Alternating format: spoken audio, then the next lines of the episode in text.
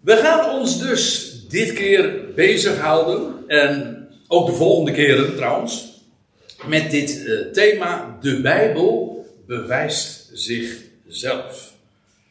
En dit keer dan met als ondertitel, specifiek voor deze avond, de Bijbel is uniek in zijn eenheid. Ik zal u vertellen dat uh, dat plaatje dat ik erbij heb gezet van die leeuw, dat herinnert mij nog aan een reclamespot van. Ja, wanneer was het? Ja, in de jaren tachtig zal dat geweest zijn. En dat was één uh, aanleiding. Uh, de, de meest zuivere, in ieder geval, eerst eventjes vermelden. En dat is dat de leeuw ja, dat is zo'n kolossaal dier, maar ook zo evident sterk. En moet je bewijzen dat een leeuw sterk is? Nou, dat hoef je helemaal niet te doen. We kennen allemaal de uitdrukking: laat de leeuw maar los. En dan bewijst hij zichzelf. En dat is trouwens ook nog een Bijbelse beeldspraak ook. Want er staat ergens in de kleine profeten van: de leeuw heeft gebruld. Wie zou niet vrezen? En dan daarachter, de Heere Heere heeft gesproken. En wie zou niet luisteren? Met andere woorden, als de God spreekt, dan, is dat, uh, dan heeft dat de kracht van een leeuw. Maar goed, dan eventjes die wat uh, trivialere link. Er was in de jaren tachtig een reclame van de ja, ik word hier niet gesponsord overigens, voor de woorden. Uh, van, het, van het chocolademerk, wat is het, een reep, Lion.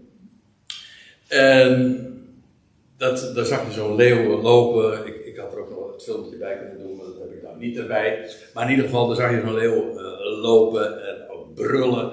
En dan eindigt het met van, het is beestachtig lekker. En dan vooral deze, die laatste, eet het en je weet het. Met andere woorden, je kan nou wel over dat lion, over, over deze reep gaan praten. Maar het beste bewijs is gewoon het tot je te nemen en dan ben je vanzelf overtuigd. Eet het en je weet het. En nou ja, en met die connectie van lion, toen dacht ik van nou, dat, is, uh, dat maakt het allemaal nog eens een keer uh, compleet ook. Ja, nou, ik zal eventjes uh, ter introductie nog even vertellen wat we dan voor de komende avonden elke maand één. Zo de Heer wil. En wij leven natuurlijk altijd dat voorbehoud. Je weet maar nooit. Maar in ieder geval, dit is wat in de planning is. Vier avonden gaan we ons dus bezighouden met dat algehele thema. De Bijbel bewijst zichzelf. En dan vanavond over de Bijbel, die uniek is in zijn eenheid. En over een maand dan gaan we het hebben over uniek in zijn voorzeggingen. En dan weer een maand later uniek in zijn boodschap. En dan tenslotte in april, eind april, 27 april, Koningsdag. Hey, als we het dan toch over de leeuw hebben. Uh, uniek in zijn kracht. En daar zouden nog heel wat avonden aan toe te voegen zijn. Ik zal je vertellen, ik, heb, ik, heb een, ik ben in het bezit van een boekje. Nou, dat heb ik al sinds mijn tienerjaren. En toen was ik er al enthousiast over. Inmiddels ben ik, ja, u raadt het nooit, maar ik ben inmiddels 60, bijna zelfs 61. En nog steeds uh, heb ik uh, dit boekje in mijn bezit. En ik, uh, nog steeds vind ik hem prachtig. Het is een uitgave van het Zoeklicht. Dus het is eigenlijk een, de vertaling van een, een Engelstalig boek. het is heel simpel. Het is wel, wel wat oud-Nederlands en dergelijke. Maar het boek heet 57 redenen waarom wij geloven dat de Bijbel het woord van God is. Geschreven door John Melda. En uh, ja, het is nu alleen nog maar ongetwijfeld antiquarisch uh, te verkrijgen. Maar uh, ik, ik kan het wel aanbevelen. Trouwens, het is ook online in Engels te lezen, gratis. Dat, dat is ook nog een optie. Dus dan weet u dat. Daar stond een heel aardig ja, een heel uh, aardig verhaal in, in het voorwoord van het boekje. En die vind ik misschien wel even. Die is misschien wel aardig om dat uh, eventjes ook uh, te vertellen. Dat begint dan met het verhaal van een, een, rechter die nogal boos is. En die vraagt om opheldering. Om, het feit dat een man die eh, zou moeten verschijnen op de dag van dagvaarding, dat die er niet was. En die rechter die oreert er ook van, waarom is dat? En dan staat uh, de zoon van die bewuste man op. En edelachtbare mag ik wat zeggen? Jazeker. Kunt u vertellen waarom uh, uw vader niet is? Jazeker, edelachtbare, zegt, uh, zegt die jonge man. dat kan ik wel. Ik zal u vertellen, meneer de rechter, ik heb daar 16 redenen voor. Nou, gaat u, gaat u, gaat u aan, vertelt u maar. Nou, de eerste reden is, mijn vader is drie maanden geleden overleden. En hij wil verder gaan. Uh, de rechter zegt: stop maar. Ik, uh, ik heb niet meer redenen uh, nodig voor, om overtuigd te worden en als rechtvaardiging dat uw vader er niet is, want dit is voldoende. Die jonge man had dus nog 15 andere redenen, maar die waren helemaal niet nodig voor die rechter, want dit was die ene reden was al overtuigend genoeg om te weten van ja, die man die kon niet verschijnen, domweg. En zo kan het ook gaan met de dingen waar we ons deze avonden mee bezighouden. Kijk, eh, sowieso, eh, 57 redenen kunnen er niet gedurende vier avonden passeren. Maar goed, een viertal, samengebald, eh, kunnen we heel goed eens eh, voor het voetlicht brengen. En het kan zijn, en ik denk dat het in de praktijk dikwijls ook zo werkt, dat één van die redenen al meer dan overtuigend genoeg is om inderdaad te weten, inderdaad, de Bijbel is, bewijst zichzelf. God verklaart en bewijst daarin inderdaad, daarin aan het woord te zijn. Laat ik eerst eventjes nog wat uh, zo in het algemeen daarover uh, zeggen als het gaat over de benadering die wij uh, ja, gewoon deze avonden, waar ik dan voor kies, uh, als uitgangspunt. Kijk, we benaderen de Bijbel integer. En integer betekent letterlijk als eenheid. Denk maar aan integraal of integreren. Dat betekent dat iets tot één geheel maken. Integer, we benaderen de Bijbel integer. Uh, dat wil zeggen als een eenheid. We nemen de Bijbel gewoon zoals ze zich aandient. Dat is, dat is uh, het uitgangspunt van deze avonden. Dat wil zeggen, uh, we nemen haar serieus, maar ook in, we laten haar zichzelf verklaren. En daarmee ook bewijzen. En daar kan ik eigenlijk ook nog wel even een, een disclaimer bij, uh, bij vermelden. En dat is deze. Ik maak er geen aanspraak op dat ik de Bijbel zou kunnen verklaren. Laat staan bewijzen. Nee, dat is niet wat het uitgangspunt van deze avond is. Wat ik, wat, waar het in deze avond over gaat, is de Bijbel bewijst zichzelf. En verklaart ook zichzelf. En daar zit dus helemaal niet een claim bij van eh, dat ik kan de Bijbel wel bewijzen. Nee, dat beweer ik helemaal niet. Ik zeg alleen, de Bijbel is zo krachtig, zo, heeft zoveel overtuigingskracht, zeggingskracht, dat het zichzelf bewijst. En als je begrijpt dat uh, de Bijbel, in de Bijbel de claim ligt van dat, het, dat daarin God zelf aan het woord is, dan begrijp je ook waarom de Bijbel inderdaad zichzelf bewijst. Ja, wat dacht je wat? Als God niet in staat is zichzelf te bewijzen in zijn woord, ja, wie dan wel? Dan, dan, dan heeft dat iets, ja, als je, ja, als een mens dat dan kracht wil bijzetten, dan, dan lijkt dat een klein beetje, om even in de metafoor te blijven, als een keffertje of een hond die je bij een kooi van leeuwen neerzet. Ja, om te bewaken. Dat slaat toch nergens op. Die leeuw die bewijst zichzelf wel. En dat geldt voor de, eh, de Bijbel ook. God heeft ons niet nodig om die Bijbel te bewijzen. Daarom, open het nou, nou maar gewoon. Laat de Bijbel zelf aan het woord. En laat de Bijbel ook zichzelf verklaren. Want dat is de enige manier om hem serieus te nemen. Je neemt iemand serieus door gewoon mee te, door op voorhand de ander aan het woord te laten. En als het en iemand geloof je, zo zeggen we dat toch, dat is een hele goede communicatieregel lijkt mij. Je gelooft iemand totdat het tegendeel blijkt. Benaderen de Bijbel respectvol, serieus. En we nemen de claims van de Bijbel dus ook serieus. En, en zo zal ze zichzelf moeten bewijzen. Als het waar is wat ze zegt, namelijk Gods woord te zijn, oké, dan zal ze zichzelf daarin moeten tonen. En betonen en aantonen. Nog één uh, ding. Als we het hebben over de Bijbel, dan hebben we het over een bibliotheek.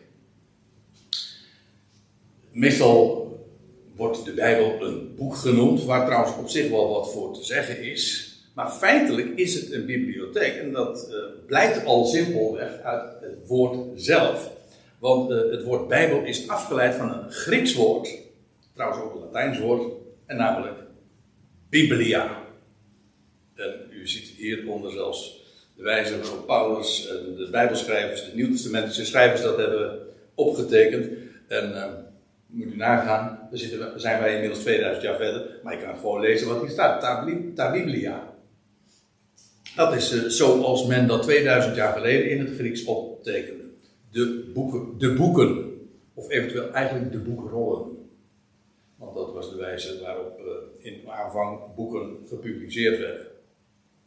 Trouwens, eh, ik heb een, uh, daaronder een aantal teksten vermeld onder de dia, waarin je dat zo ook tegenkomt. Het woord Biblia. Als Paulus bijvoorbeeld in, in zijn afscheidsbrief aan Timotheus, Timotheus erop wijst van als je nou terug, als je nou komt, zorg dan dat je de boeken bij je hebt. Heel interessant waar hij het dan over heeft, want ik denk dat hij het ook over de andere Bijbelboeken van het Nieuwe Testament heeft. Maar dat, is een, maar dat terzijde. Uh, maar in ieder geval, hij, hij zegt dan de, de, de boeken. In feite gewoon ta biblia, oftewel het woord Bijbel. Dus het woord Bijbel is Bijbels. Ja. De Bijbel is een, niet zozeer een boek als wel een bibliotheek. Dat is wat het woord ook betekent. En dan wil ik nog iets zeggen, en dat is altijd weer een heel, ja, ik vind hem ook wel grappig. Eh, maar ook wel een tekenend misverstand. Want uh, wat wordt er altijd gezegd over de Bijbel, over het aantal boeken van de Bijbel? Geheid, kijk maar naar elk naslagwerk. De Bijbel telt 66 boeken. En ik ga om te beginnen lekker eigenwijs wezen, namelijk door te zeggen dat dat niet zo is. Aantoonbaar niet is. Uh, dat getal klopt niet. Ik heb uh, nog hier een eventjes om te staven dat inderdaad in het algemeen in naslagwerken er altijd gewezen wordt op 66 boeken. Maar uh, kijk maar eens. Kunt u het nou lezen? Ja. ja. Oké, nou in ieder geval, uh, voordat ik trouwens daarop uh, inga, dit is dus de internet-encyclopedie Wikipedia. Daar staat, om te beginnen, ziet u dat wordt, daarin wordt bevestigd wat ik zojuist al zei. Het woord Bijbel komt van het Oud-Griekse woord Biblia, wat boeken betekent. Aha, nou hoort u toch iets van een ander. Maar waar het me even om gaat, is wat, in wat ik geel geasseerd heb. Namelijk dat de Bijbel een, een bloemlezing of verzameling is van 66 boeken. En later staat het er nog een keertje. En ik zei al, in elke encyclopedie vind je dat weer terug. Op een of andere manier, als je een beetje feeling hebt met symboliek, dan denk je bij jezelf, tenminste, daar gaan er bij mij uh, waarschuwingslampjes branden. Als ik dat getal 66 hoor, dan denk ik, is dat wel zo.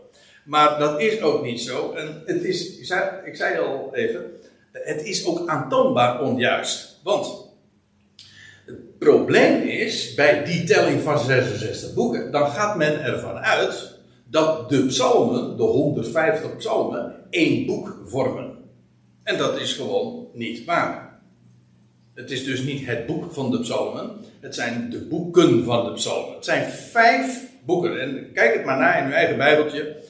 Uh, daar staat altijd uh, dan uh, bij, ik heb in dit geval even een plaatje geschoten van wat er boven Psalm 107 staat. Dan, dan staat erbij het vijfde boek.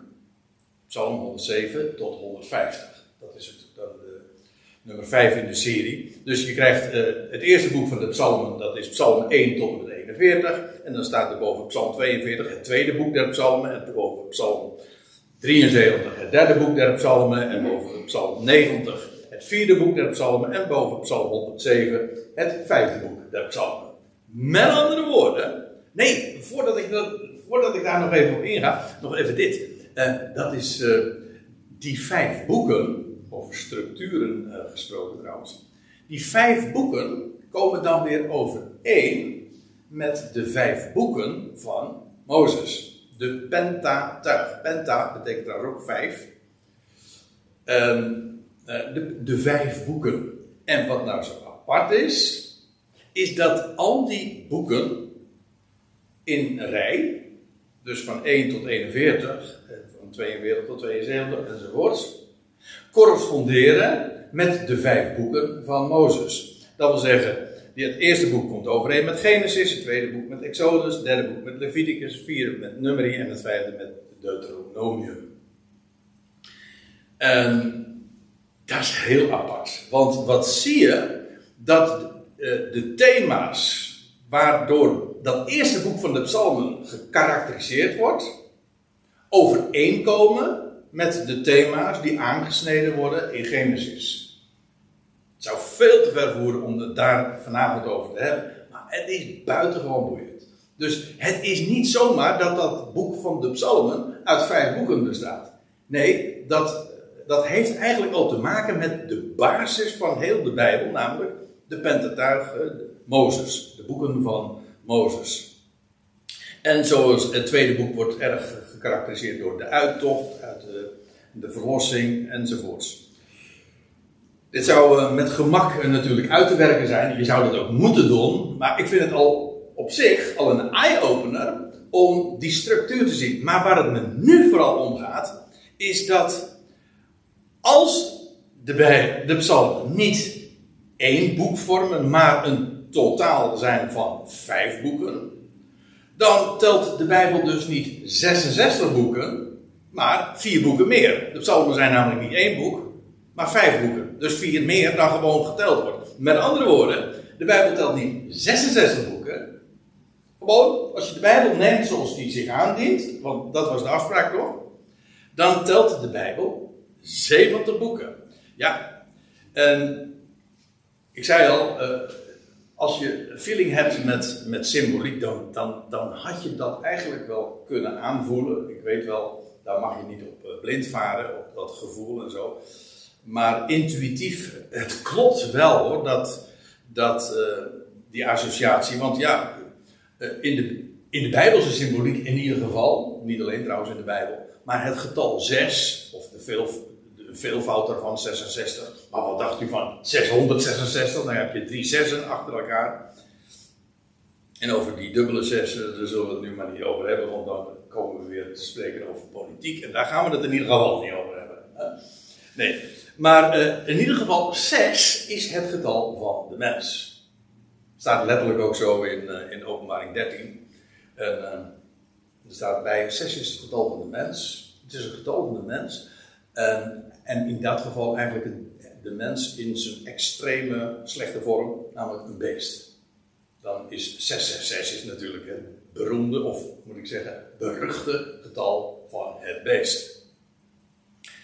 Um, ja, de gedachte dat de Bijbel gekarakteriseerd wordt door de zes, uh, dat, uh, dat, dat kan toch niet zo zijn en dat is ook niet zo, want de, de zeven namelijk, zeventig, of het veelvoud van zeven, ja, dat spreekt uh, wel, uh, dat klopt wel. Waarom? Omdat zeven het getal juist van de goddelijke volheid is.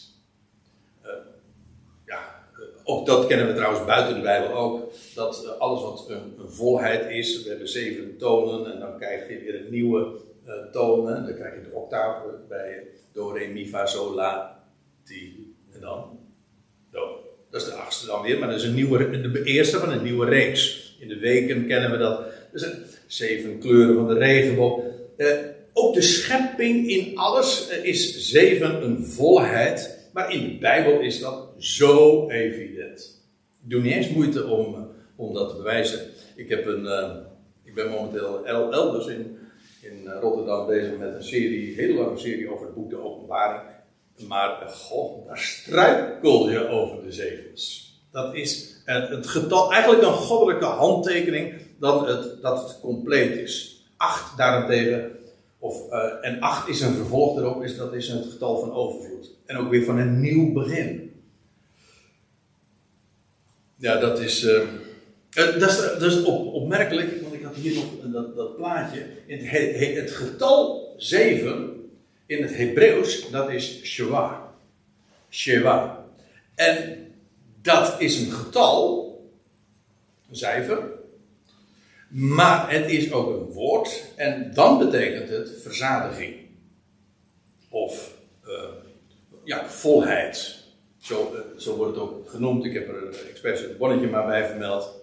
Zodat dit allemaal. Want ja, we hebben het over de Bijbel bewijst zichzelf. Dus ik vind dat ik. Uh, dat ik als ik de Bijbel zich laat, uh, laat bewijzen, dan moet ik ook de bonnetjes erbij leveren. Dus ja, 7 is het getal van de compleetheid. Dus met andere woorden, de Bijbel is een verzameling, een bibliotheek van 70 boeken. En in feite, dat getal aan zich is alweer een, is de, is een goddelijke handtekening. Zo van, dat ben ik. Weet je wel, de zeven. Dan is het namelijk uh, vol, compleet. En daar, vind je trouwens ook prachtige typen bij, eh, of beelden. Je, leest, ik, ik, kan het niet nalaten, ik doe het even. Je leest van het volk Israël dat als ze net de, door de Rode Zee zijn getrokken, dan komen ze op een gegeven moment weer bij een oase terecht. Uh, Elim. En dan staat erbij, daar waren twaalf waterbronnen en 70 palmbomen. Dus even, wat is dat voor de historie nou zo relevant om het aantal waterbronnen te vermelden en het aantal palmbomen? Ja. Als je, en, en, ja, dat blijkt, en dan blijkt dat 12 het getal natuurlijk van Israël is en 70. Ja, u zegt dat is nu het getal van de Bijbel. Maar ik zal u ook vertellen, 70 is ook het getal van de volkeren.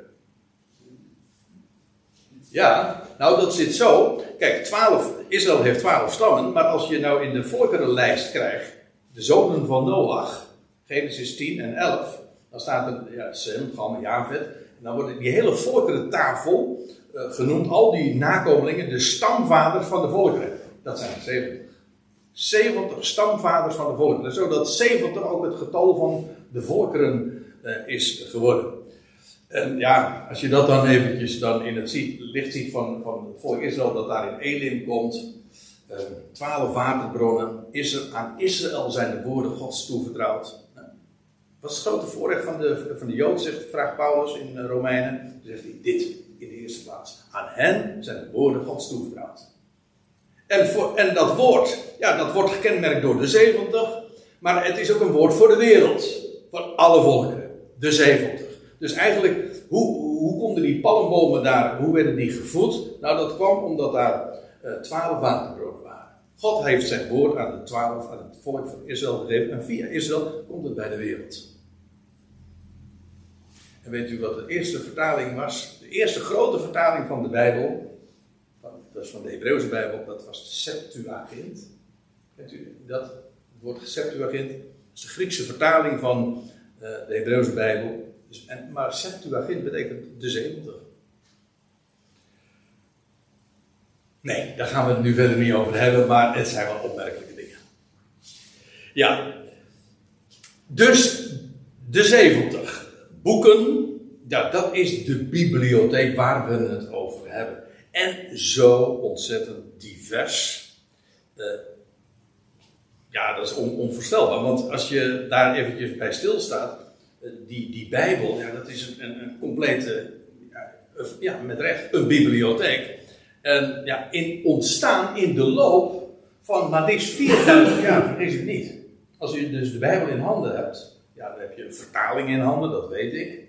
Niet het origineel. God heeft zijn, zijn woorden ooit gesproken in het Hebreeuws. Of wat het Nieuwe Testament betreft in het Grieks. Oké, maar.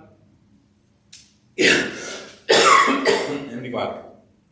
Die, die boeken zijn ontstaan in de loop van maar liefst 4000 jaar. Van, eigenlijk al vanaf Adam. Het is heel boeiend. En dit is wat ik nu vertel, erg, erg onbekend. Maar wist je dat het boek Genesis, dat bestrekt, dat is ja, de geschiedenis vanaf Adam tot en met Jozef. Weet u, dat is, dat is ruim 2000 jaar. En dat boek Genesis ja, is in die tijd ontstaan. Uh, het is namelijk uh, al die aartsvaders, dit is, uh, ik zei al, het is erg onbekend. En dit kan ik ook niet zo nader toelichten, maar ik vind het wel erg boeiend om dat even te vermelden.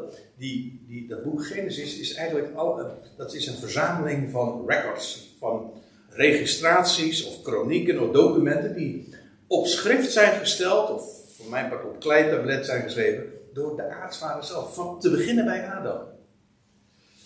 En dan staat er bij iedere keer bij, van, dat wordt dan in het Hebreeuws de Toledot genoemd, de, de chronieken van Adam en van, en van Noach en van Tera en van Isaac en van Jacob. Die hebben allemaal hun eigen verhaal opgeschreven. En, en, en zo, dat, zodat het boek Genesis eigenlijk een verzameling documenten is. En dat is later door, uh, door Mozes allemaal samengesteld. Vandaar ook dat de naam van Mozes daarboven staat. Want hij is de samensteller van al die, van, van, in ieder geval ook van het boek Genesis. Nou, dat is alleen Genesis. Maar het bestrijkt dus een hele lange periode. Feitelijk zelfs de langste periode van, van het Oude Testament. Want van Adam tot, tot Jozef dat is een veel langere tijd dan van Mozes tot Christus. Dat zou je niet zeggen. Dat komt omdat er veel minder bekend is over die eerste, dat eerste boek. Maar toch, als, qua tijdslengte is het een veel uh, langere tijdspanne, zeg maar, die dat bestrijkt. Ja, en de overige van de, van die, van de Hebreeuwse Bijbelboeken, wat wij dan het Oude Testament noemen, ja, die zijn dan ontstaan vanaf Exodus, ja, in een periode van Mozes tot Malachi, dat is nou ruim duizend jaar. Dus u ziet, als je het hebt over het Oude Testament of uh, de Tenach, zoals de Joden dat noemen, of uh, de Hebreeuwse Bijbel, noem ik het voor het gemak maar even. Ja, dat is een, een, een, een, een hele bibliotheek die gevormd is in de loop van letterlijk duizenden jaren, van maar liefst 4000 jaar. Hier een geschrift, daar een boek, daar een briefje, daar een document, daar een, een gedicht, daar een lied. Nou ja, whatever. Het is zo enorm uh, divers. En trouwens, dan heb ik het Nieuwe Testament er nog niet eens bij gerekend. De Griekse geschriften, de geschriften die dus in het Grieks zijn opgetekend. Ja, die ontstonden allemaal in de loop. Die, die zijn in feite in hele korte tijd ontstaan. Wat wij het Nieuwe Testament noemen, dat is ontstaan in pakweg 30, 40 jaar. Um, in één generatietijd is dat allemaal opgetekend, gewoon ook door de ooggetuigen zelf, door de apostelen. En ik denk ook dat die het uh, samengesteld hebben. In ieder geval, dus de hele Bijbel. Uh, vanaf Genesis tot en met Openbaring, dat is dus een hele bibliotheek van, welgeteld, 70 boeken, ontstaan uh, in de loop van pakweg 4000 jaren. Als je gewoon ook daarin de Bijbelse chronologie uh, volgt. Ja, en dan, nu heb ik het over de, de enorme tijdslengte, maar als je het dan ook nog hebt over de diversiteit van de wijze waarop het ontstaan is, allerlei, dus totaal verschillende achtergronden. Ik bedoel, je, je hebt dan zo'n, je hebt een hele bundel van allemaal geschriften in je handen. Maar als je dan nagaat hoe dat uh, ontstaan is en met wat voor verschillende achtergronden en omgevingen. Nou, la, laten we zo eens eventjes de, de, de, om het wat concreter te maken, het is de revue laten passeren. Voor een deel ontstaan in woestijnen. Uh, geschreven in kerkers soms en gevangenissen. Nee, niet kerken, kerkers. Kerkers, dat is weer van aan. en geschreven in paleizen. Dus gevangenissen, maar ook in paleizen. Geschreven in Azië, voor het grootste gedeelte denk ik. Uh, Afrika, maar ook Europa, vooral als ik het dan heb over de geschriften van Paulus. Genoteerd, gedocumenteerd tijdens veldtochten, maar ook tijdens het hoeden van de kudde. Ehm, opgetekend door, door koningen, door ministers, door vissers, door herders, door tentenmakers of door een arts. Ik zou al, voor al die beroepen die ik nu even noem, zou ik zo voorbeelden kunnen geven. Maar ik, ik, ik verhaal het om daarmee ook aan te geven hoe enorm verschillend en onderscheiden en divers en veelkleurig dat boek is als je het uh, alleen al vanuit ja, dat menselijk oogpunt bekijkt. Gewoon als je ziet van hoe, hoe dat, uh, wat voor soorten mensen, verschillende achtergronden, verschillende tijden, dat allemaal is ontstaan. Uh, ja, ook door een belastingambtenaar, maar ook door generaals. Wat dacht je wat? Jo Joshua was bijvoorbeeld zo'n generaal.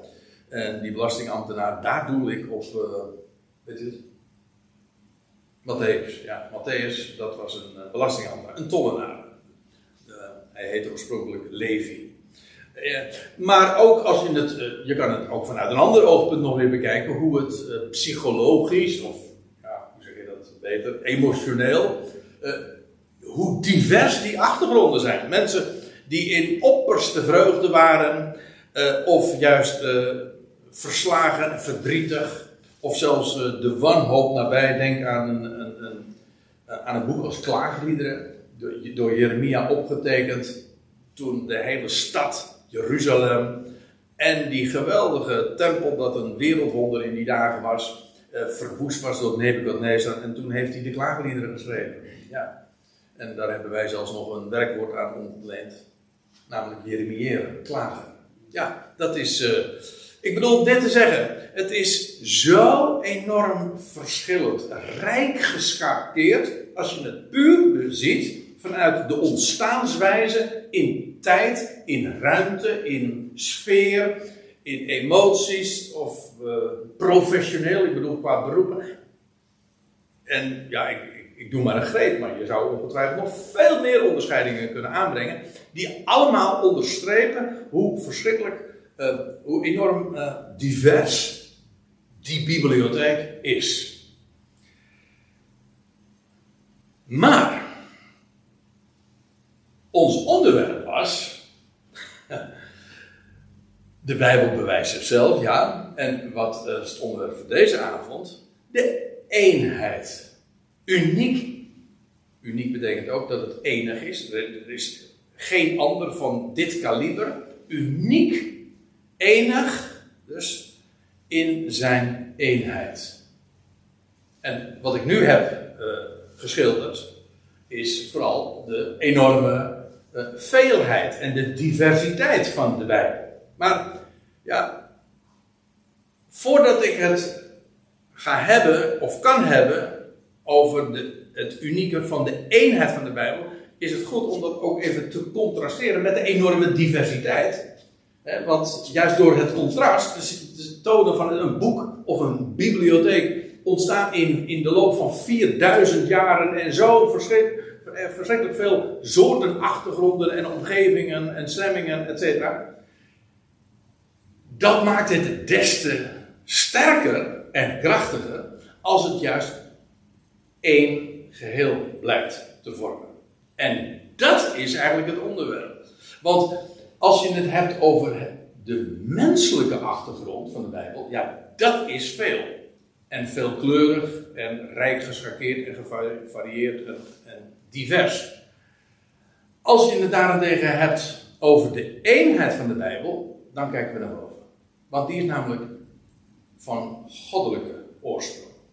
En het komt uit één brein, als ik het zo mag zeggen, of uit één hart, zo u wilt. Of uit één iemand die dat alles zo heeft gestuurd en geleid. Dat moet nog aangetoond worden, dat weet ik wel. Maar dat doe ik tegen de achtergrond van de diversiteit. Die moet duidelijk zijn. De meeste mensen hebben alleen maar oog voor, ja, voor die diversiteit.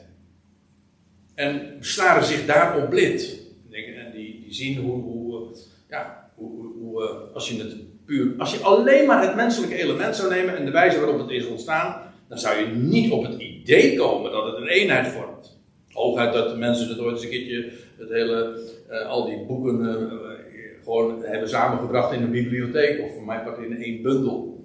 Ja, maar dat maakt het nog niet tot een eenheid natuurlijk. Een, ik bedoel, een inhoudelijke eenheid. Dat gewoon één concept verraadt. En om te beginnen wil ik daarvoor naar eh, Johannes 10 gaan. En Johannes 10, daar is de, de Heer Jezus in gesprek, nou, om niet te zeggen in een twistgesprek met de, de religieuze leiders van zijn dagen in Jeruzalem. En dan wordt hij erop aangesproken dat hij zich Gods zoon noemt. En, dan, en, en, en hij wordt ervan beschuldigd dat hij zich daarmee gelijk zou stellen aan God.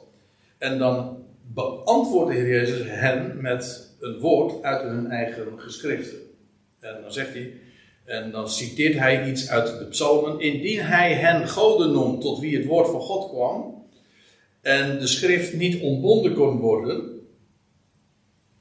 Terwijl ik het nu zo voorlees, denk ik van ik had even context, misschien wat meer context moeten geven. het, het idee is dit. Kijk, hij werd ervan beschuldigd dat hij zich gelijkstelde met God. En dan zegt, dan zegt Jezus, wacht eventjes, maar heeft God zelf niet ooit mensen aangesproken als jullie zijn goden? En dan zegt hij, nou, als, als, als God zelf nu mensen tot wie het woord van God kwam, goden noemt, uh, zou ik dan niet mogen zeggen dat ik de zoon van God ben? Dat is de, de gedachtegang. Maar het gaat mij eigenlijk om die ene tussenzin, die ook letterlijk uh, tussen haakjes hier staat. Uh, die tussenzin is namelijk zoveel zeggen. Daar heb ik het nu over. Namelijk, hij zegt, als God zelf nu in de psalmen zo spreekt, en dan zegt hij, en de schrift kan niet gebroken worden. Of ontbonden worden. Hoe oneens hij het ook was met zijn tegensprekers en zijn rivalen, of eh, met de leiders met wie hij eh, in conclaaf was. Hoe oneens hij het ook waren, over één ding waren ze het wel eens, namelijk de schrift kan niet gebroken. Dat zegt de tegen hen, en daar waren zijn luisteraars het ook mee eens. Dat wordt verondersteld in dit gesprek. Ja, en er staat opmerkelijk dat hij zegt: de schrift kan niet uh, ontbonden of verbroken worden. Hij, heel vaak wordt erbij, als, als de Jezus of uh, Paulus of een van de andere apostelen het heeft over hun Bijbel, wat wij dus nog het Oude Testament noemen, dan spreken ze over de schriften meervoud, hè? de schriften. Als u een moderne vertaling hebt, staat dan de boeken. Het is moment even. Dat wat geschreven is. En, maar soms wordt ook gewoon dat geheel aangeduid als de schrift. Dat is hetzelfde verschil als waar we het over hebben. Is de Bijbel een boek of een bibliotheek? Nou, het is een bibliotheek. Dat is wat het woord Bijbel gewoon betekent, ta Biblia. Maar het is ook één geheel. En als je het in het enkelvoud zegt, de schrift, dan geef je daarmee aan dat het één geheel vormt. Het woord Bijbel wijst vooral op de diversiteit, op, de, op meervoud. Het woord de schrift, ja, dat is enkelvoud en dat, is, dat wijst op de eenheid daarvan.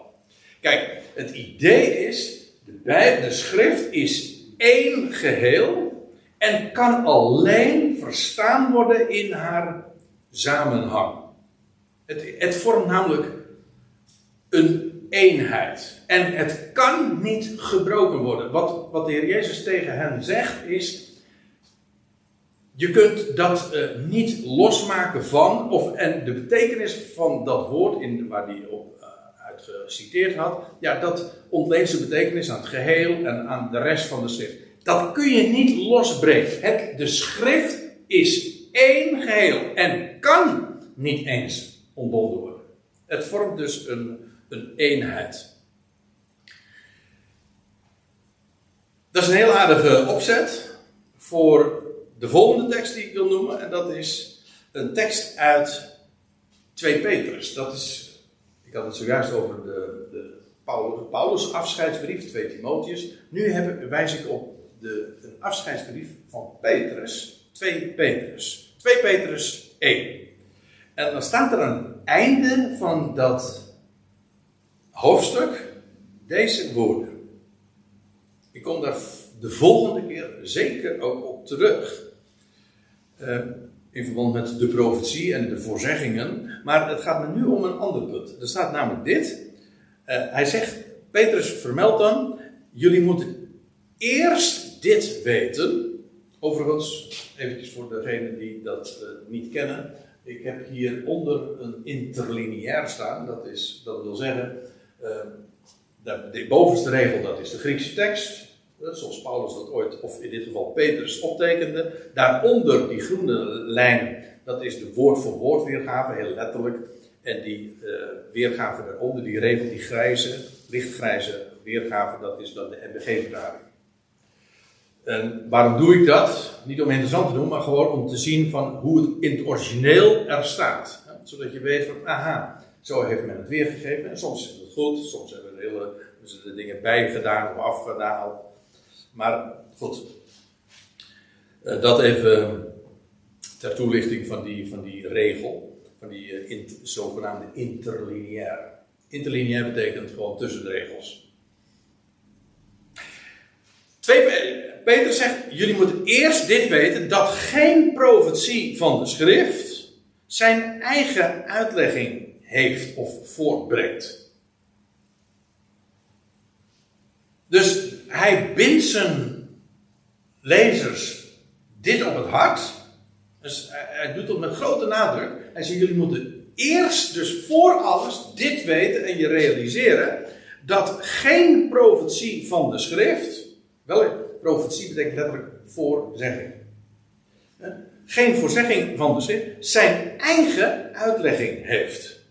Hey, dat betekent dus dat als je een profetie van de schrift leest, dat daarin niet, dat je de uitleg niet daarin zelf moet zoeken. Waar dan wel? Nou, het antwoord is, profetieën van de schrift leggen elkaar uit. Een profetie, als je. Dat geldt trouwens niet voor, eh, voor alleen voor de profetie. Het geldt voor elk schriftwoord. Elk schriftwoord heeft, legt zich niet zichzelf uit, maar wordt uitgelegd, krijgt zijn betekenis in verband met andere schriftplaatsen. Wat heel logisch is, kijk, als de Bijbel één geheel vormt, en ik zal het straks ook laten zien, en uit één iemand, door één iemand gedreven, geïnspireerd is, dan is het ook logisch dat hij degene is die uh, zichzelf uitlegt. En dan moet je dus ook helpers wezen. Dus als je wil weten wat, uh, wat de betekenis van een bepaald woord is, dan moet je el, dan moet je niet in een encyclopedie gaan kijken, in de eerste plaats. Of uh, zelf gaan fantaseren, of voor mijn part, je kan, het zijn ook vrome varianten. Je kan op je knietjes gaan. God, geef mij een droom, zodat ik de betekenis weet van wat daar staat. Nee, die schriften leggen elkaar uit. Al die geschriften, ze vormen één geheel. Geen profetie van de schrift heeft een eigen uitlegging. Waarom niet? Ze hebben wel een uitlegging. Maar als ze dan niet zelf, zichzelf uitleggen, wie legt ze dan wel uit? Nou, andere, andere profetieën. Ze leggen dus elkaar En dat is een geweldige gedachte. Want dat onderstreept dat die Bijbel één geheel is één goddelijke oorsprong heeft. En ik lees nog even verder in vers 21. Want dit was vers 20. Dit eerst wetende dat geen profetie van de schrift zijn eigen uitlegging heeft. Want, zegt Petrus dan, nooit werd profetie door de wil van een mens voortgebracht. Ik zei al, dit zal vooral de volgende keer aan de orde komen, want dan gaan we het hebben over voorzeggingen. Ik bedoel, uh, dit begrijp je op voorhand al. Geen mens kent de toekomst. Een mens kan prognoses uh, uiten. Hij kan modellen opstellen. Uh, hij kan bepaalde verwachtingen uitspreken. Of een hoop uitspreken. We kunnen zeggen van nou, Nou, ik net data door van wanneer we hier weer bij elkaar zullen zijn. Ja, dat is onze planning. Maar we weten dat niet natuurlijk. IJs en wederdienen, zeggen we dan. Ja, een, kijk, astrologen die voorspellen, maar de, de Bijbel voorspelt niet, de Bijbel voorzegt. God zegt, want ja, logisch, Hij is degene die alles in handen heeft. Hij kent het heden, zingen we in een lied, die het heden kent, de toekomst overziet en laat geen van zijn woorden ter aarde vallen. Hij kent de toekomst, hij weet dat. En dus spreekt hij net zo betrouwbaar over de toekomst als over het verleden. En hier staat nooit werd profetie door de wil van de mens voortgebracht. Nee, de, de mens kan namelijk niet voorzeggen. Dus als er voorzegd wordt, dan kan dat nooit uit een mens zelf voortkomen. Dat is namelijk een mens niet gegeven. Hij kan in het beste geval een aardige prognose maken. Dat is, eh, dat is het maximale. Maar meer dan dat eh, zit er voor een mens niet in. Slechts één kent de toekomst. En daar ben ik, daar ben ik God zeer dankbaar voor. Want daardoor, heb, daardoor kan ik hem vertrouwen. Hij heeft gesproken over de toekomst. En dan kan ik me gewoon helemaal, dan kan ik blind op varen. Nooit werd profetie door de wil van de mens voortgebracht. Maar onder heilige geest gebracht, zo staat het letterlijk. Onder heilige geest, wat dat wil zeggen zijn geest. Spraken mensen van Gods wegen. En hebben ze dit vervolgens ook opgetekend. En dat heet dan inspiratie. Noemt de Bijbel ook zo. Niet, niet zij werden geïnspireerd. Maar dat wat zij optekende is geïnspireerd. Zo'n een, subtiel verschil. Maar goed, de schriften zijn geïnspireerd. Ja, zeg, dat zegt uh, de apostel Paulus ook. Maar onder heilige geest gebracht spraken mensen van Gods wegen. Met andere woorden, hoe divers al die schriften ook zijn en de profetieën die daarin staan en alle godspraken. Ja. Maar al die godspraken die we daarin opgetekend vinden in de schrift, die leggen elkaar uit. Hoe kan dat? Wel, er is maar één oorsprong. Die schriften, de schrift legt zichzelf uit. Ik kan ook anders zeggen, al die schriften, al die onderdelen, al die teksten daarin, die leggen elkaar uit. En dat bevestigt dus dat het een eenheid vormt. En dan krijg je dus dit fenomeen. Eigenlijk, dat is een mooie metafoor. Dat van een legpuzzel. Ja, je ziet hier een, een, een legpuzzel met heel veel uh, verschillende stukjes. Nou, nou, ik zeg heel veel. Het is eigenlijk een kinderpuzzel natuurlijk nog. Met zoveel stukjes. Maar u begrijpt wat ik bedoel. Met, uh, met talloze stukjes. En ja, de, de, die stukjes die passen in elkaar. En dat is precies ook wat de Bijbel is. Ik heb een, een boek in de kast staan van een predikant notabene. En die schreef ooit een boek onder de titel De Bijbel is geen puzzelboek. Daarin ging hij uh, tekeer tegen de opvattingen destijds van ja, dat uh, doet er nu even niet toe, maar uh, de titel van het boek was, ik zal het nooit vergeten, want ik ben het er moordicus mee oneens. De Bijbel is geen puzzelboek, de Bijbel is wel een puzzelboek. En, en dat bedoel ik met de grootste eerbied. Namelijk al die geschriften, al die boeken, al die teksten, al die fragmenten zo wilt. Die vormen allemaal puzzelstukjes, allemaal stukjes. En dan zeg je, oh, wat betekent dat nou? Nou, uh, dan heb je hier in Matthäus 24 een, een tekst. een profetie staat daar dan. en wat betekent dat nou? Dan moet je in Jezaja 63 kijken. En uh, als je dan wil weten hoe dat dan zit, dan staat in Ezekiel 7 weer een ander boek. En dan kijk je in, uh, in, in, een, uh, in Zachariah 14 en dan in Joel 2 of in, in 2 Petrus 3. De hoofdstukken zijn trouwens niet willekeurig hoor, die ik nu noem. Al die, wat ik ermee wil zeggen is, ik kan nog veel verder gaan hoor. al, die al die stukjes, die passen in elkaar. Maar dat is een wonder. Ik zal u ja, dit is mijn persoonlijke bekentenis, voor zover ik daar geïnteresseerd in ben. Maar ja, ik, mag wel zeggen dat ik inmiddels toch al uh, heel wat jaren, al vanaf mijn, uh, mijn jeugd ben ik gegrepen door, door de schrift. En vanaf mijn tienerjaren ben ik al echt echt op onderzoek uitgegaan. Maar het is voor mij eigenlijk het meest overtuigende is het onderwerp waar we vanavond mee begonnen zijn. Namelijk de eenheid van de Bijbel. Hoe, hoe alles met alles samenhangt. Wat een design. Dit is, daar heb je inderdaad zoveel stukjes. Oké, laten we eventjes zeggen, 70 stukjes. En wat blijkt? Alles past in elkaar. Alles, als je de Bijbel zichzelf laat uitleggen, dan ontstaat er één panorama. Want dat is namelijk wat. Hoe weet je dat een puzzel, al die puzzelstukjes bij elkaar horen? Nou, dat is, niet alleen maar omdat ze passen in elkaar. Dat is omdat het resultaat één geheel geeft. Alsof het één plaat is, of een, een portret, of een, eh, een, foto, of een panorama. Als je dat ziet, dan weet je, ja, dat zijn, mag gewoon al verschillende stukjes zijn, maar er zit één concept achter, één bedenker die dat zo gemaakt heeft.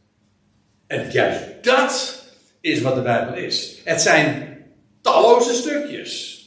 Nou ja, zeker dus. Hè? Als we even de boeken tellen. Maar al die stukjes blijken één geheel te vormen. één panorama te tonen. En juist dat, juist dat is het. De eenheid van de schrift.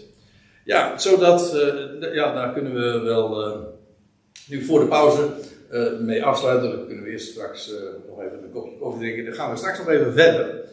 Want er is nog wel veel meer over deze dingen te melden. Maar u kent wellicht uit, deze uitdrukking die je hier geprojecteerd ziet. Het geheel is meer dan de som der onderdelen. En ik heb hier een, plaatje van een fiets. Ja, maar je hebt, een fiets bestaat uit allemaal losse onderdelen. Maar een fiets is meer dan alleen maar een verzameling van een, van een stuur en van trappers en van wielen. En, ja, nee, natuurlijk niet. Het moet op een bepaalde manier opgebouwd zijn. Nou, en als het op een specifieke manier is opgebouwd, ja, dan is het een fiets. Je kunt niet zeggen van, als je al die losse onderdelen bij elkaar hebt, van, nou, je kan niet zeggen van dat rechte plaatje, dat is een fiets. Nee. Nee, dat zijn onderdelen. Een fiets is, en daar zie je dus dat het geheel, dat is meer dan alleen maar de, uh, alle onderdelen bij elkaar. Nee, het is op een speciale manier opgebouwd en de wijze waarop het is opgebouwd, dat verklaart ook dat het een eenheid is en dat het uit één brein komt. Ik bedoel, een fiets, dat is gewoon door iemand bedacht. En eerst, het is, het is namelijk zo, je hebt eerst de eenheid en daarna de onderdelen. Eerst heb je iemand die een, boek bedenkt, bijvoorbeeld. Of, en dan vervolgens ga je aan, aan de slag en dan ga je eh, bedenken van uh, wat heb ik daar allemaal voor nodig. En dan verzamel je dat en dan bouw je dat op. Maar eerst heb je dat, dat ene idee. Dat is de Bijbel. Dat is wat in Gods gedachte was. Wat Hij te melden heeft. En dat heeft Hij gemeld en laten optekenen gedurende zoveel eh, duizend jaren in zoveel boeken. En het is allemaal één concept, één brein, één God. Nou, ik stel voor dat we daar straks nog eventjes uh, op, op, doorgaan. Want er, is nog, uh, er zijn nog een paar hele belangrijke dingen, denk ik, over te vertellen. Zullen we het uh, hier nu eventjes bij houden. Goed, ik heb nog een paar dia's te gaan en we gaan nog eventjes wat voortborduren. En ik wil ook wat voorbeelden geven hoe dat dan ook werkt. Want uh, ik heb dat nu vooral, zoals dat zo mooi heet, conceptueel wel eens, weliswaar neergezet. Dat de Bijbel in zijn diversiteit en zo veelomvattend en kleurrijk is en tegelijkertijd juist een eenheid vormt en al die stukjes, al die onderdelen een totaal één geheel vormen, wat aangeeft dat het uit één brein voortkomt. Maar ik wil daar ook graag wat, wat, wat voorbeelden van geven. Maar nog even dit, als het gaat over die eigen uitlegging. Uh, je ziet hier ook weer dat uh, beeld van een, van een, of de metafoor van een puzzel. De betekenis van een afzonderlijke tekst kan slechts worden verstaan vanuit het geheel van de Bijbel. Zoals je een stukje van een puzzel alleen maar kan plaatsen, alleen maar kan begrijpen vanuit het geheel. En dan moet je hem dus een plekje geven uh, het echte, ware plek, passende plekje geven. En dan pas krijgt het zijn betekenis. En dat geldt voor een tekst in de Bijbel ook. Het krijgt alleen maar betekenis, niet alleen maar in zijn context in het boek, maar van het geheel van de Bijbel. Nog een andere metafoor. Uh, het beeldmateriaal van een film kan je alleen maar begrijpen, een plaatje, hè, door het geheel van de film. En heel veel mensen die staren zich blind, als het gaat over de Bijbel, op het beeldmateriaal, als ik, zo, eh, als ik het zo mag zeggen. Op één beeldje. En, eh, of uh, kijken ze naar de, de acteurs bijvoorbeeld, die in de film een rol spelen, of waar, het, waar het is opgenomen. Al dat soort al dat soort elementen die van belang zijn voor de totstandkoming, de making of van een film. Ja, dat is heel erg boeiend. Maar het zegt niks over dat wat de regisseur of de bedenker, de schrijver, voor ogen stond toen hij die film maakte. Eerst was daar het verhaal, het concept dat hij in gedachten had. En vervolgens heeft hij daarvoor uh, een bepaalde locaties uitgezocht, acteurs die dat, daarbij passen. Uh, nou ja, honderden één dingen die allemaal van belang zijn voor, zo'n, voor het maken van een film. Maar het, de eenheid was daar al. Namelijk in het boek of in het script dat hij geschreven heeft. En zo is het met de Bijbel ook. De eenheid vinden we in het geheel, in, in de God die gesproken heeft. En dat hij dat in allerlei boeken uh, heeft laten optekenen door talloze soorten en schrijvers met allerlei achtergronden. Dat is van belang. Ik wil het niet wegwijven. Ik zeg alleen, het belangrijkste van de Bijbel is dat, het, dat daar God in spreekt. En dat is de eenheid. En daar heb ik het trouwens nu nog over, feitelijk. Uh, ja, uh, eenheden uh, waarbij sprake is van, van dat wat past. Maar er bestaat ook nog zoiets als een levende eenheid. Ik bedoel, ons lichaam is een levende eenheid, waarbij. Dit zijn maar geen losse onderdelen. Nee. En sterker nog, het was. Het, toen, ik, toen ik nog 60 jaar geleden een babytje was. Toen was het al, toen was het al compleet. Het is weliswaar in die tijd gegroeid, maar toen was het al een levende eenheid. Dat geldt trouwens voor de Bijbel ook. Is ook een leven. Het is niet alleen maar een eenheid. Het past allemaal en het, verklaart elkaar. Het hoort bij elkaar. Het kan alleen maar begrepen worden in verband met elkaar. Ja, maar het is ook levend. Het geeft trouwens ook leven. Nou, daar kom ik uh, nog stro even over te spreken. Ik heb één heel fraai voorbeeld van die eenheid van de Bijbel. Nee, ik, ik heb, laat ik het anders zeggen. Als je Bijbelstudie doet, ben, ik ben eigenlijk uh, altijd bezig met deze dingen. Met de eenheid van de Bijbel. Je, neem het. Uh, welk onderwerp ook. Je, je, je, neemt een, een, bepaald thema of een bepaald Bijbelpassage. En wat doe je? Je kijkt uh, wat er staat. En waar staat het nog meer? En je pakt een concordantie, zo'n trefwoordenregister op de Bijbel. En je zegt, daar staat het, en daar staat het, en daar staat het. En zo ontstaat Bijbelstudie. En zo kun je een term, een woord, alleen maar eh, begrijpen als je de hele schrift daarop naslaat. Maar er zijn van die onderwerpen die zo treffend zijn, waarin de eenheid zo uh, zich overweldigend aan je, aan, bij je aandient. En dat heb ik hier, hier heb ik een heel vrij voorbeeld. Daar ben ik de laatste jaren heel erg bij bepaald heb er ook veel eh, studies, eh, niet alleen studie naar gedaan, maar ook studies over gegeven. Op mijn eh, website kun je dat ook terugvinden. Over de Bijbelse chronologie, de tijdrekenkunde. Kijk,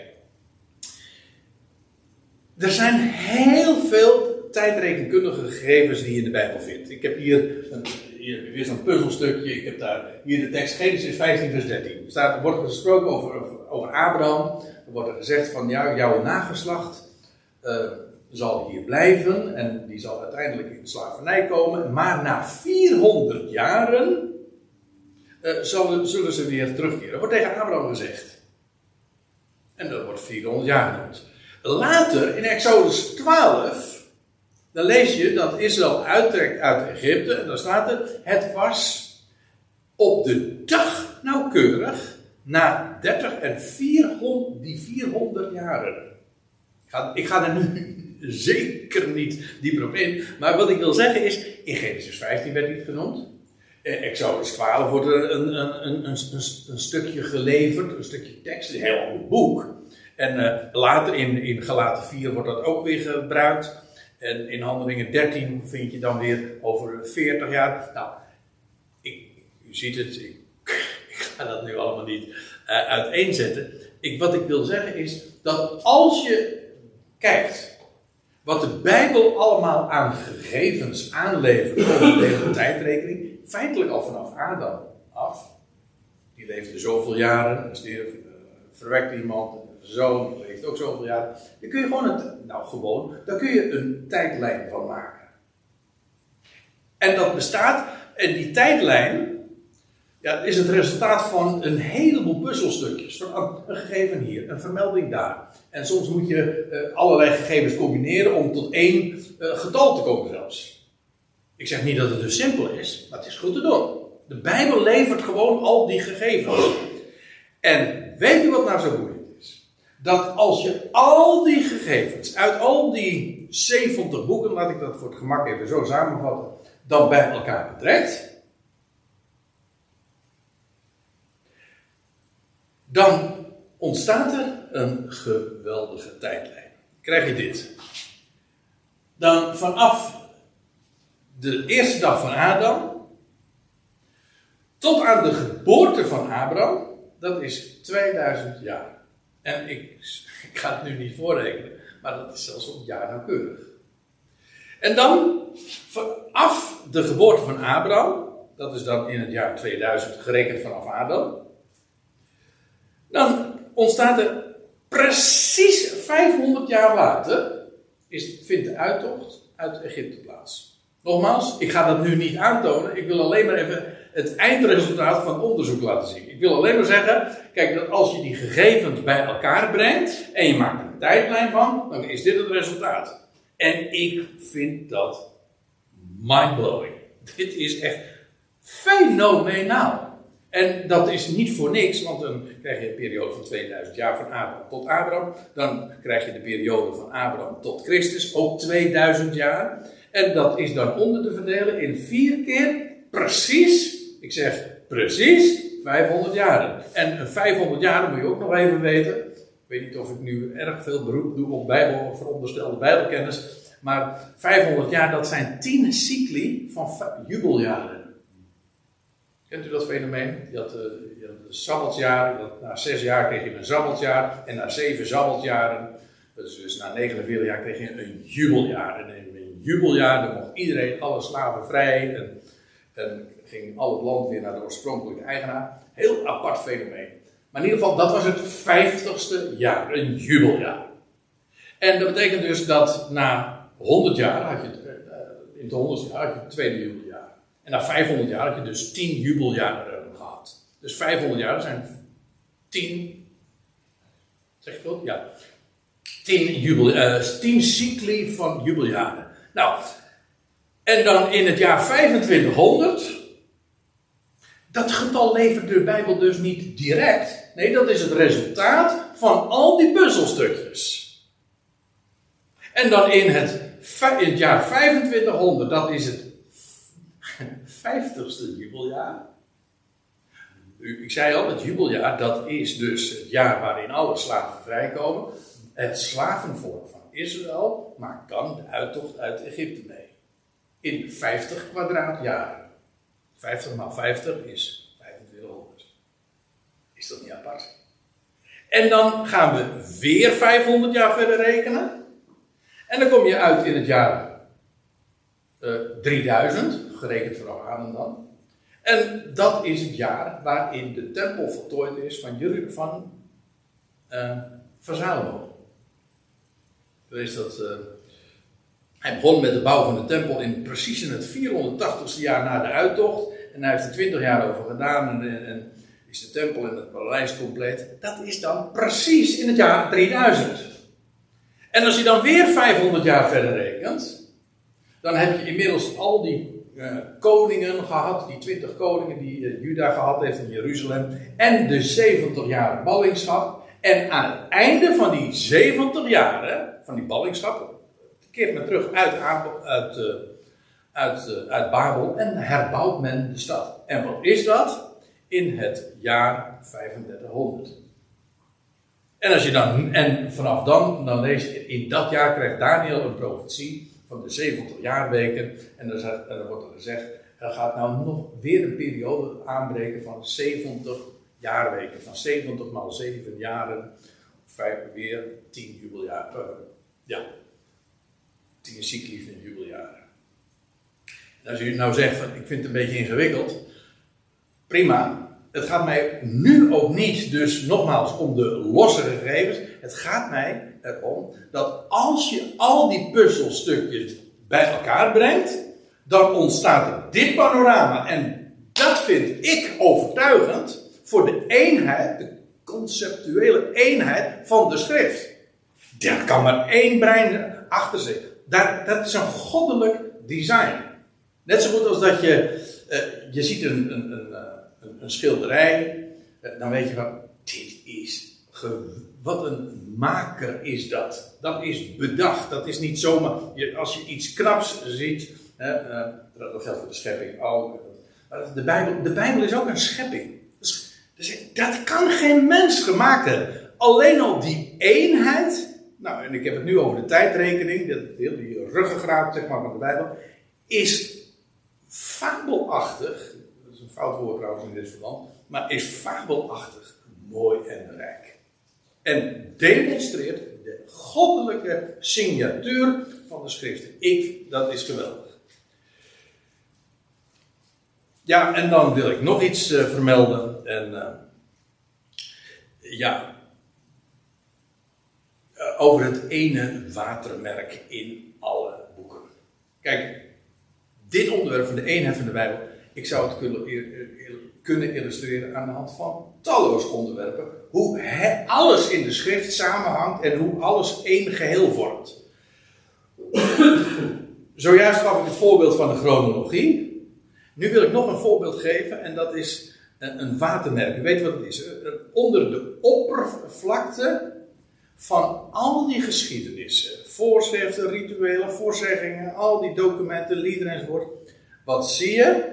U weet wat een watermerk is, hè? bij een uh, bankbiljet bijvoorbeeld. Dan kijk, kijk, neem je het, plaats je het in het licht en dan zie je onder de oppervlakte uh, een beeld zichtbaar worden. En dat is een waarmerk. Ja, watermerk, maar ook een waarmerk. Dat het echt een echt biljet is. En zo heeft de Bijbel ook een watermerk in alle boeken. En altijd als je het tegen het licht houdt, een mooi beeldspraak trouwens uh, dan, uh, ja, dan zie je het beeld verrijzen, ook een mooi woord in dit verband, van de opgewekte Messias. Van hem die zou komen, die voorzegd is, daar ga ik het trouwens de volgende keer over hebben, onder andere, maar die nauwkeurig voorzegd is, en die zou komen, en die de verlosser is, en die de dood zou overwinnen en leven zou brengen en uiteindelijk de hele schepping zou gaan verlossen. Dat is de Messias. Nou, het geweldige van de Bijbel is dat, hoewel ze zo divers is, in alle boeken, van Genesis tot en met Openbaring, sommige boeken is het natuurlijk volstrekt helder. Als je Matthäus, Marcus, Lucas en Johannes zeggen, ja, de, daar gaat het over Jezus Christus. Dat is, dat is duidelijk. Ja, maar al die andere boeken in Genesis, en wat dacht u van een boek als Leviticus? Weet je wel, dat saaie boek dat je het liefst overslaat als je, dat, uh, als je de Bijbel leest. Uh, zeker als je het leest aan tafel. En met al die saaie bepalingen over hoe dat moest, met rituelen, met, met, met de offerdienst en nou, whatever. Zoveel. Het is in werkelijkheid, dat lijkt doods. Maar het komt tot leven ja, in dat watermerk. In alles zie je inderdaad de Messias, de opgewekte Messias, verschijnen. Dat watermerk. Ja, in, um, in talloze voorbeelden en rode draden. Nou, dat wil ik dan. Ik, één wil ik uh, noemen. Nee, twee. Dat, dat is het laatste. Dat, ja, eerst, eerst het ene watermerk, uh, dat is de vermelding van de derde dag. Die, uh, daar, ben ik altijd, uh, daar ben ik heel erg van gecharmeerd. Al was het maar omdat het profetisch juist in onze dagen zo belangrijk is. dat na, nu de terugkeer van de Heer Jezus, ik bedoel, de Heer heeft 2000 jaar geleden heeft hij het aardse toneel verlaten en hij zou terugkeren, ja, er staat erbij heel cryptisch, na twee dagen. Op de derde dag zou hij terugkeren. En ja, ik geloof dat dat heel aanstaande is. Hè? Tenminste, zoals de Heer rekent. Hè? Voor, hij, voor hem is één, duizend jaar als één dag. Dus ja, denk ik na 2000 jaar, dan gaat er iets bijzonders gebeuren. Dus ik geloof dat we in spannende tijden leven. De derde dag heeft in de Bijbel geweldige betekenis, maar je ziet het overal. Kijk, um, op de derde dag, kijk maar naar in Genesis. Pak een concordantie, zo'n trefwoordenregister, en dan kijk je naar waar de derde dag voorkomt. Dan staat er meteen al in Genesis 1. Op de, eer, de eerste keer dat de derde dag vermeld wordt, lees je dat land uit de wateren verrijst. En wordt er ook voor het eerst melding gemaakt van leven. Uh, op de derde dag kreeg Abraham zijn enige zoon weer terug als uit de doden. Toen hij hem had gebonden, weet u wel. En uh, vervolgens ook weer had losgemaakt. Dat was op de derde dag, staat er gewoon bij. Op de, de derde dag lees je ergens in Leviticus een nummer. Werd iemand die verontreinigd was door aanraking met de dood, werd hij ontzondigd. Uh, op de derde dag trok Israël door de Jordaan als volk. Op de derde dag, ik, ik ben niet compleet hoor, maar op de derde dag lees je dat uh, Dagon, weet je wel, die god van de Filistijnen, gevallen lag en onthand zijn kop eraf en zijn handen eraf. Uh, en dan lag hij voor de ark van, van, van, uh, van Israël. Uh, op de derde dag ging de doodzieke koning Hiskia hersteld naar de tempel. Was trouwens ook voorzegd. De derde dag. Op de derde dag kreeg koningin Esther de gouden scepter aangereikt. Hoezo op de derde dag? op de derde dag werd Jona uit de vis bevrijd. Uh, op de derde dag zou Israël als natie herleven. Nou, en de bekendste heb ik nu nog niet genoemd natuurlijk. Want wij weten, het is de basis van het evangelie. Hij Jezus Christus stierf, zo, naar de schriften. Hij werd begraven naar de schriften. En werd opgewekt op de derde dag naar de schriften. Dat wil zeggen in overeenstemming met wat voorzegd was. En geschreven stond. En al die vermeldingen van de derde dag, in allerlei verbanden en geschiedenissen, iedere keer blijkt het een heenwijzing te zijn naar hem die zou komen. En dat is, ja, dat noemen ze typologie, symboliek. Die, ja, die, dat is met recht onder de oppervlakte. Maar wat een structuren. Juist die structuren die onder de oppervlakte liggen, die maken duidelijk, dit is goddelijk design. Geweldig voorbeeld. En dan wil ik er, ik zei, ik wil nog even melden, want we hebben het wel eens een keer als we het hebben over de eenheid in iets, de eenheid in een boek, dan hebben we het over, ja, de rode draad is. Hm? Dat vind ik altijd een mooie term hoor, de rode draad. Want we bedoelen daarmee van, er zit een bepaalde lijn, een strekking. Als je het boek gelezen hebt, dan zeg nou de rode draad is dit thema. Iedere keer keert het op een of andere manier terug. Maar ik denk dat die term de rode draad uh, ook rechtstreeks uit de Bijbel komt. En alles te maken heeft met uh, de, het scharlakenkoord. Er zijn twee geschiedenissen op zijn minst uh, die de Bijbel aanreikt over een, een scharlakenkoord. De meest wonderlijke geschiedenis, ja, dat is, je leest in de geschiedenis, een, heel merkwaardig, je, je, leest het echt met rode oortjes hoor, over wat er allemaal gebeurt, wat in de geschiedenis van Juda, de broer van Jozef, zoon van Jacob. dan lees je op een gegeven ogenblik dat hij had die Tamar zwanger gemaakt, niet zo fraai allemaal. Uh, en uiteindelijk Tamar bevalt dan van een tweeling. En dan, uh, nou, u weet, uh, in de Bijbel is het altijd van groot belang wie de eerstgeborene is. En dan, bij de bevalling, dit moet je niet al te veel visualiseren, maar bij de bevalling steekt de de eerstgeborene, zijn hand uit. en die vroedvrouw, die heel voortvarend is, die bindt een scharlaken, want ja, er, komt er komen er twee, ik moet weten wie de eerste is, en die bindt dan een scharlakenkoord om zijn hand. Dus dat is de eerste. Maar wat gebeurt er? Die hand wordt weer teruggetrokken en dan vervolgens verschijnt die andere jongen. En die eerste heette dan de en die tweede die doorbreekt, en dat betekent Peres ook, en die krijgt dan ook de naam Peres. En dan denk ik, waarom staat dat in hemelsnaam nou in de Bijbel? Zo'n wonderlijke geschiedenis. Ik denk dat maar weinig vroedvrouwen zo ooit hebben meegemaakt. Maar het wordt zo vermeld, zo opgetekend. Ja, uh, op de derde dag, uh, nee, ja, nee, er vond een, een verlossing plaats, maar daar heeft de rode draad inderdaad alles mee te maken. Want wat blijkt, die Serach is de voorvader van de Heer Jezus. Juda, Serach, staat er allemaal bij. Waarom? Op deze wijze. En de bekendste van het rode, de, de rode draad.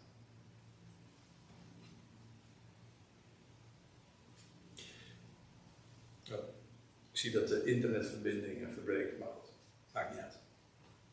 U, bent er nog in ieder geval. Uh, de bekendste van, de, van een rode draad, dat is die geschiedenis van Ragab. Die dan die verspieders in huis had en die zich ver, uh, wilde weten dat, uh, dat als Israël inderdaad in het land zou komen, dat zij met haar, de, de, haar huis, met al haar familie, veilig zouden zijn. En dan wordt uh, tegen haar gezegd: van, Weet je wat je doet? Een je bindt een scharlakenkoord, een rood scharlakenkoord, om je. Uh, ja, sorry, ik even te kijken naar de video die het begeeft. Maar in ieder geval, de, dat scharlakenkoord moet dan om het, uh, bij het venster worden gebonden. En dan zou Israël zien van dat huis moet gespaard worden. Dat was trouwens ook op de derde dag. Maar dat even terzijde.